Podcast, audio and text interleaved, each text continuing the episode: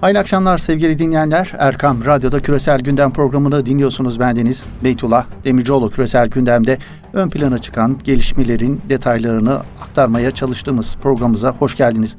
Bugün Küresel Gündem programımızda gündemin sıcak başlıklarına ve özellikle de Orta Doğu ve Batı medyasındaki yer alış biçimlerine değinmek istiyoruz.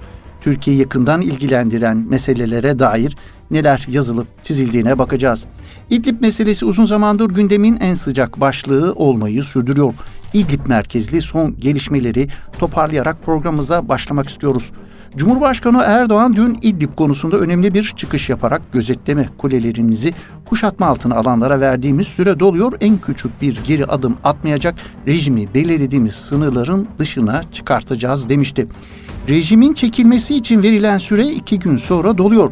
Gündemdeki soru son iki günde İdlib'de neler olacağı? Esed çekilecek mi yoksa sürenin dolmasıyla birlikte TSK operasyonunu başlatacak mı? Türk ve Rus diplomatlar İdlib'deki krize bir çözüm bulmak için mekik diplomasisini sürdürürken sahada ise yoğun çatışmalar devam ediyor. Masada bir çözüm bulunacağı yönündeki umutlar ise her geçen gün biraz daha eriyor. TSK'nın 1 Mart itibariyle operasyonu başlatacağı yönündeki beklenti bir hayli artmış durumda.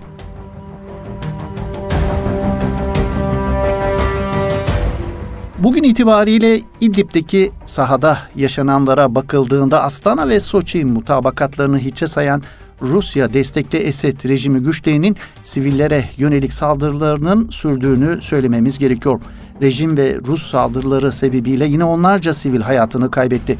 Bu arada dünkü yoğun çatışmalarda 3 askerimizin de şehit olduğunu belirtelim. İdlib'de sabah saatlerinden gelen haberlerde ise Türkiye'nin desteklediği muhaliflerin stratejik öneme sahip Serakip kasabasını Suriye ordusundan aldıklarını duyurdular. Bu rejimin Rusya'nın desteğiyle başlattığı operasyonlardan bu yana ilk alan kaybı oluyor. Söz konusu bölgede denetim 3 hafta önce Suriye ordusuna geçmişti. Bölge özellikle otoyollarının kesişim noktası olmasından dolayı stratejik bir önem arz ediyor. Muhalif güçlerin sözcüsü Naci Mustafa bugün yaptığı açıklamada Serakip şehri Esed'in çetesinden tamamen kurtarılmıştır açıklamasında bulundu. Bu arada İdlib'in güneyinde M4 otoyolunun altında yer alan bölgede Rus savaş uçaklarının şiddetli saldırılarla destek verdiği Beşar Esed rejimi ordusu ve İran devrim muhafızlarının emrindeki terörist gruplar 20'ye yakın köy ya da çiftlik benzeri yerleşimi ele geçirdi.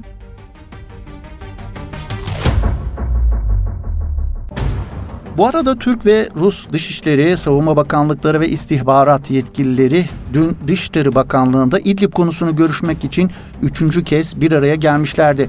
Dün başlayan görüşmeler bugün de devam ediyor. Türk ve Rus heyetleri daha önceki iki toplantıda da pozisyonlarını korudukları için bir ilerleme kaydedilememişti. Bugün gerçekleşmekte olan toplantıdan ne çıkacağı merak konusu. Görüşmeleri ilişkin Savunma Bakanı Hulusi Akar bir noktaya gelindiğini ancak görüşmelerin sürdüğünü sonuca göre Türkiye'nin tavrını belirleyeceğini belirtti. Akar ayrıca ABD Savunma Bakanı ile de bir görüşme yapılacağını belirtti. Türkiye ya da Rusya İdlib konusunda geri adım atabilir mi? Açıkçası bu toplantıdan bir sonuç çıkması pek muhtemel gözükmüyor sevgili dinleyenler. Her iki tarafında pozisyonlarını yine korumayı sürdürecekleri yönünde bir beklenti var. Rusların Türkiye'ye çözüm diye sunduğu güvenli bölge sınırlarının Türkiye tarafından kabul edilmesi pek mümkün değil. Ruslar Türkiye sınırından itibaren 5 kilometrelik derinlikte bir alanda güvenli bölge tesis edilmesini öneriyorlar ki on binlerce hatta yüz binlerce Suriyeliyi burada barındırmak mümkün gözükmüyor. Hükümet sözcüsü Ömer Çelik de Türkiye'nin yeni bir göç dalgasına tahammülü olmadığını belirtmişti bugün yaptığı açıklamada. Türkiye'nin İdlib'deki tutumunda en ufak bir değişiklik olmayacağını Cumhurbaşkanı Erdoğan da dün bir kez daha yenilemişti. Rus tarafı ise süreci zamana yayarak hava desteği sağladığı rejimin sağda elini güçlendirmeye çalışıyor.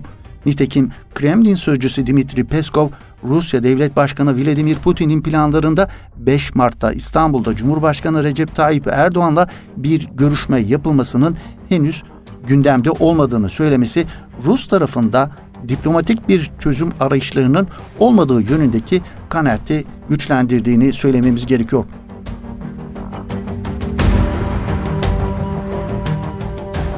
Muhtemel görülmese de Türkiye'nin İdlib konusunda geri adım atması nasıl bir sonuç ortaya çıkartır peki?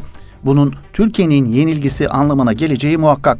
Türkiye'ye geri adım attırmış bir güç olarak rejimi çok daha saldırganlaştıracağını öngörmek mümkün. Nitekim İdlib'in İdlib'den ibaret olmadığı pek çok analizde altı çizilen bir değerlendirme olarak karşımıza çıkıyor. Sabah gazetesinden Hasan Basri Yalçın bu krizin nasıl çözüldüğü tüm Suriye sahasına yansıyacaktır. Hatta Suriye'nin de ötesinde Türk-Rus ilişkilerinin geleceğini tarif edecektir. Dahası Batı ittifakının geleceğine de büyük etkisi olacaktır tespitinde bulunuyor. Nedenini ise şöyle açıklıyor Hasan Basri Yalçın. Çünkü İdlib Suriye Savaşı'nın şimdiye kadarki evresinin sonu olduğu gibi bundan sonrasının da başlangıcı olacak. Rejim ve Rusya'nın uyguladığı adım adım yayılma stratejisinin önemli bir test alanı olduğu için İdlib'de Rusya ve rejime verilecek tepki onların da bir sonraki adımda ne yapacağını şekillendirecek. İdlib'de Türkiye'nin geri adım atması durumunda Rusya daha da cüretkar hale gelecektir. Hepimiz tahmin edebiliyoruz ki fırsatını bulduğunda Rusya tüm Suriye'yi kontrol etmek istiyor. Şimdiye kadar farklı türlerde uzlaşılara razı olsa da nihai olarak duracak gibi görünmüyor. Sona doğru yaklaştıkça daha saldırgan ve daha sabırsız hale geldi. Muhtemelen bu nedenle esnekliğini de yitiriyor. Bu sürat ve hırs Rusya için bir çuval inciri berbat edecek seviyeye ulaşır mı hep beraber göreceğiz tespitinde bulunuyor.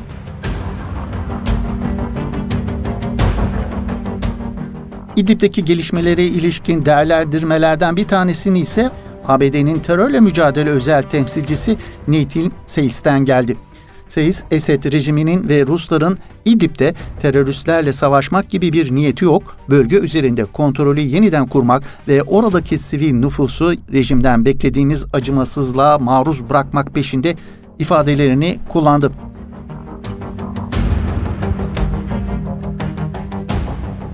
Rejimin İdlib'deki hedefi ne peki? Uluslararası Güvenlik ve Terörizm uzmanı Serhat Erkmen, rejimin en azından kısa vadede İdlib'in tamamını kontrol etmeyi hedeflediğini, bunun için ne yeterli askeri gücü ne de kontrol ettiği alanlardaki nüfusu gönderebileceği bir yer var diyor. Bu nedenle İdlib'in kuzey, batı ve merkezini kapsayan bir alanın muhaliflerde kalması sadece Şam'ın verebileceği bir taviz değil, bir zorunluluktur. En azından yarısı kendisine tamamen düşman ve hiçbir şekilde uzlaşmayacak olan bu nüfusu denetimi almaya çalışmak, Şam yönetiminin ülkenin doğusunda kalan ve petrol zengini bölgeye yönelmesini engeller. Ayrıca büyük bir mülteci göçü Avrupa ülkelerinde son dönemde kazandığı sempatiyi törpüler. Bu nedenle Suriye ordusunun temel hedefi sadece kritik alanları tutmak diyebiliriz tespitinde bulunuyor uluslararası güvenlik uzmanı Serhat Ekmen. Beytullah Demircioğlu'yla Küresel Gündem. Dünya genelinde on binlerce kişiye bulaşan ve şu ana kadar 2800 kişinin hayatını kaybetmesine neden olan koronavirüs küresel gündemin bir diğer hatta en önemli gündem maddesi olarak ön plana çıkıyor. Virüsün yayıldığı ülke sayısı her geçen gün artıyor. Virüsün dünya genelinde bulaştığı kişi sayısı ise 82 bin yüzü geçti. Virüsün sağlık açısından etkilerinin neler olacağı kadar başta ekonomi olmak üzere diğer alanlardaki etkilerinin neler olacağı dünya medyasının gündeminde. Ekonomik öngörüler konusunda dünyanın lider enstitülerinden biri olan Oxford Economics, muhtemel bir pandeminin yıllık küresel ekonomik büyümeyi %1.3 oranında yavaşlatabileceğini, bunun da 1.1 trilyon dolarlık bir ciro kaybına tekabül ettiğini ileri sürüyor. Ancak virüsün insan sağlığı üzerindeki olumsuz etkileri ve piyasanın buna nasıl tepki vereceği gerçek anlamıyla tespit edilene dek bu öngörüler spekülasyon olmaktan öteye gidemeyeceği değerlendirmesinde bulunuyor Oxford Economic Enstitüsü.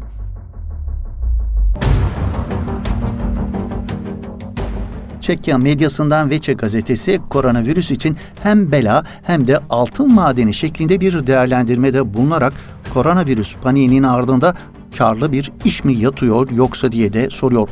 Tam 10 yıl önce Avrupa Konseyi Dünya Sağlık Örgütü'nün hatalı olarak pandemi sınıfına soktuğu domuz gribi yüzünden ülkelerin milyarlar tutarındaki vergi gelirini sonradan gereksiz olduğu anlaşılan aşılara yatırılmasını kınamıştı. Kuş gribi paniği yüzünden benzer şeyler de 2006 yılında yaşandı koronavirüste neler olacağını artık kimse bu virüs hakkında konuşmadığından anlayacağız. Ama solunum maskesi ve temel gıda üreticilerinin kar, diğer sektörlerin zarar edeceğini şimdiden söyleyebiliriz.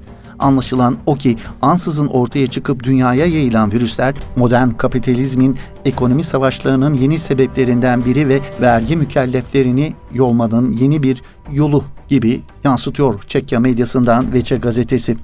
Helsinki Sanamot gazetesi ise virüsün en temel nihayetinde siyasi sonuçları da doğurabileceğini ileri sürüyor. Seyahat kısıtlamaları, fabrikaların kapısına kilit vurulması ve tüketicilerin kaygısı zamanında SARS salgınının sebep olduğundan daha büyük ekonomik kayıplara neden olabilir vurgusunu yapıyor Helsinki Sanamot gazetesi. Salgını sınırlandırmak için alınan mevcut önlemler büyük ihtimalle salgının kendisinden daha büyük bir ekonomik zarara yol açabilir tespitiyle birlikte.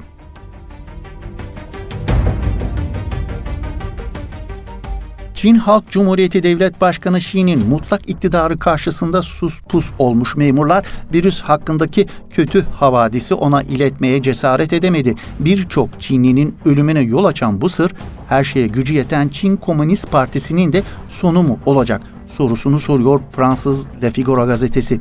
Mihail Gorbaçov yıllar sonra Sovyetlerin çöküşünün gerçek tetikleyicisinin 6 yıl önce yaşanan Çernobil nükleer felaketi olduğunu söylediğini hatırlatan Le Figaro, Pekin yönetimi hesap vermek bir yana istikrar adına sansürü refleks olarak daha da sıkılaştırdı. Bu mesele durdurulamaz ekonomik büyümesi sayesinde ABD etkisine alternatif olarak tüm dünyaya ihraç edilmek istenen Çin modelinin sonunu getirebilir değerlendirmesinde bulunuyor Fransız Le Figaro gazetesi.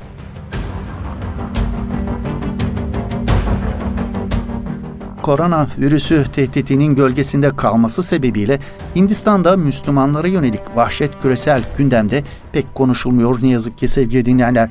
Hindistan'ın çeşitli eyaletlerinde 31 Aralık 2014'ten önce ülkeye giren gayrimüslim göçmenlere vatandaşlık verilmesine imkan tanıyan ancak aynı durumdaki Müslümanları kapsam dışı tutan düzenleme 9 Aralık 2019'dan bu yana Hindistan'da gerilimi hat safhaya çıkarmış bulunuyor.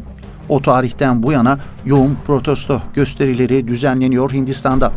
Hindistan medyasının kışkırtmasıyla da Delhi'de Hindular Müslümanlara yönelik saldırılarda onlarca Müslümanı öldürmüş vaziyette.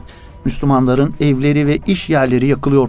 Hindu grupların Müslümanların dükkan ve evlerini hedef almasına göz yuman polis vatandaşlık yasasını protesto eden Müslümanlara yönelik orantısız müdahalesi sebebiyle son 4 günde 35 kişi hayatını kaybetti. Geçen yıl sonunda onaylanan yeni vatandaşlık yasası Pakistan, Bangladeş ve Afganistan'dan ülkeye gelen ve Müslüman olmayanlara vatandaşlık hakkı tanıyor.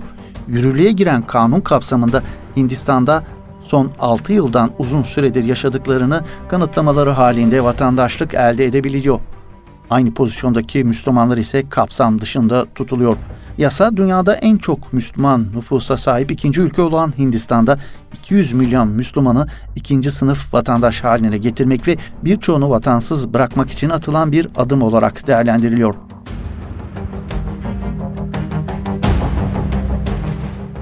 ...91 yaşında hayatını kaybeden eski Mısır diktatörü Hüsnü Mübarek için düzenlenen cenaze töreni hem Orta Doğu hem Batı medyasında bir hayli geniş bir biçimde değerlendiriliyor. Cenaze törenine mevcut darbe lideri Abdülfettah Es-Sisi'nin yanı sıra Mübarek'in oğulları Ala ve Cemal de katıldı. Geçirdiği ameliyatın ardından yoğun bakımda hayatını kaybeden Mübarek'in cenaze törenine çok sayıda üst düzey askeri yetkili de katıldı. Sisi yönetimi Mısır'da coşkulu kalabalıkların endişesiyle yönetimden uzaklaştırılan Hüsnü Mübarek'e aile mezarlığına defnetilme hakkı tanıdı.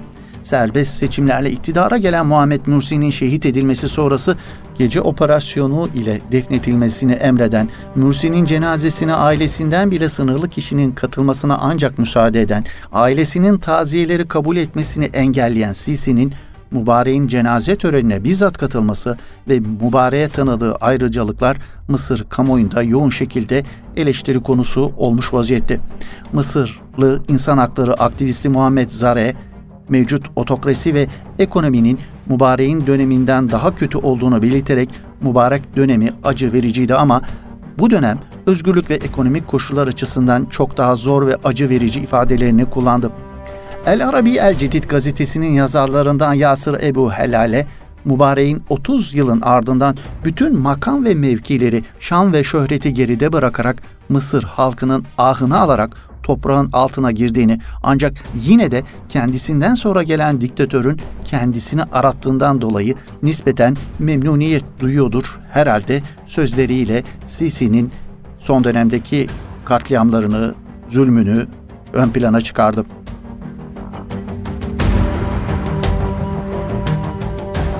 Hüsnü Mübarek'in ölüm haberi ve cenazesi Batı medyasında da geniş yer buldu kendine. Polonya medyasında Vibarko gazetesi mübarek dönemine ilişkin şu değerlendirmede bulunuyor.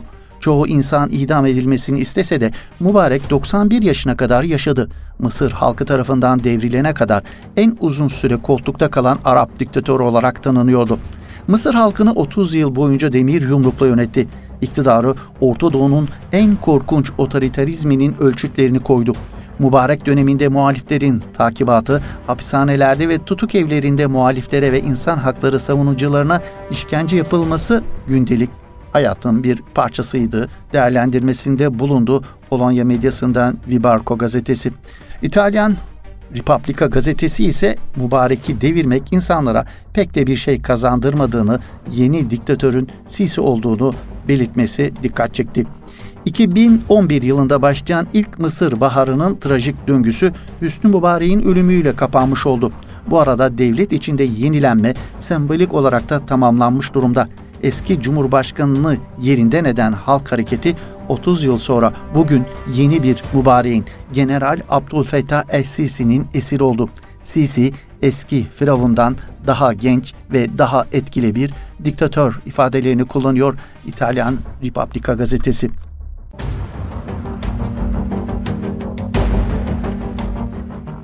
Avrupa İnsan Hakları Mahkemesi Soros'un kirli aparatı mı? Sabah gazetesinin dış politika yazarlarından Bercan Tutar bugünkü makalesinde ABD'deki derin yapıların kendi aralarındaki güç mücadelesine dikkat çekerken ABD Başkanı Donald Trump'ı devirmeye çalışan Soros'un azil projesinin çöktüğünü belirtiyor. Sorosçuların azil girişimiyle büyük bir tehlike atlatan Trump'ın şimdi hiç nefes almadan küreselcilere karşı yeni bir intikam hamlelerine başlattığını ileri sürüyor. Trump'ın bu noktada sayısız renkli devrime imza atmış gezi finansörü Soros'un Avrupa'daki kirli çalışma yöntemlerini deşifre eden tarihi bir rapor yayınladığını yazıyor. 24 Şubat'ta yayınlanan 25 sayfalık raporda Avrupa İnsan Hakları Mahkemesi'nin nasıl Sorosçuların taşeronu haline geldiği resmediliyor. Merkezi Fransa'nın Strasbourg kentinde olan Hukuk ve Adalet için Avrupa Merkezi adlı kuruluş bu raporu 6 aylık çalışma sonunda hazırlamış. Raporda insan hakları endüstrisini manipüle eden Soros'un yargıçları satın almak için kullandığı FETÖ yöntemleri ise dikkat çekici. Rapora göre Soros'un finanse ettiği STK'lar Avrupa İnsan Hakları Mahkemesi'nin yönetim yapısına sızarak hedef seçtikleri ülke ve kişilere karşı istedikleri kararları çıkartmışlar. 2009'dan 2019'a kadar Avrupa İnsan Hakları Mahkemesi'ndeki 100 hakimden 22'sini Sorosçular atamış. Bu 22 hakimden 18'i Soros'un Açık Toplum Vakfı'nda çalışmış isimler. Avrupa Konseyi'ne üye 47 ülke üzerinde etkili olan Avrupa İnsan Hakları Mahkemesi'ndeki bu skandalda Sorosçular şu STK'lar üzerinden operasyonlarını gerçekleştirmiş. Helsinki Vakfı Uluslararası Hakimler Jürisi, Af Örgütü, İnsan Hakları İzleme Örgütü gibi Sızma yöntemleri ise şöyle. STK'lar Avrupa İnsan Hakları Mahkemesi'ne aday öneriyor.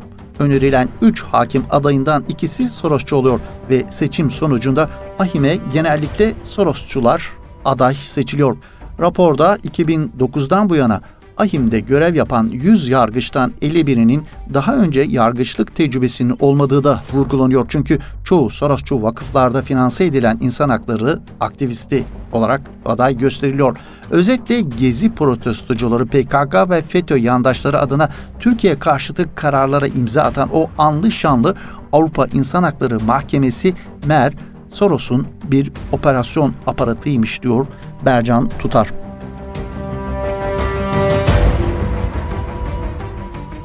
Evet sevgili dinleyenler bugün de Küresel Gündem programımızın böylelikle sonuna gelmiş bulunuyoruz. Yeni bir Küresel Gündem programında buluşmak ümidiyle. Hoşçakalın, esen kalın efendim.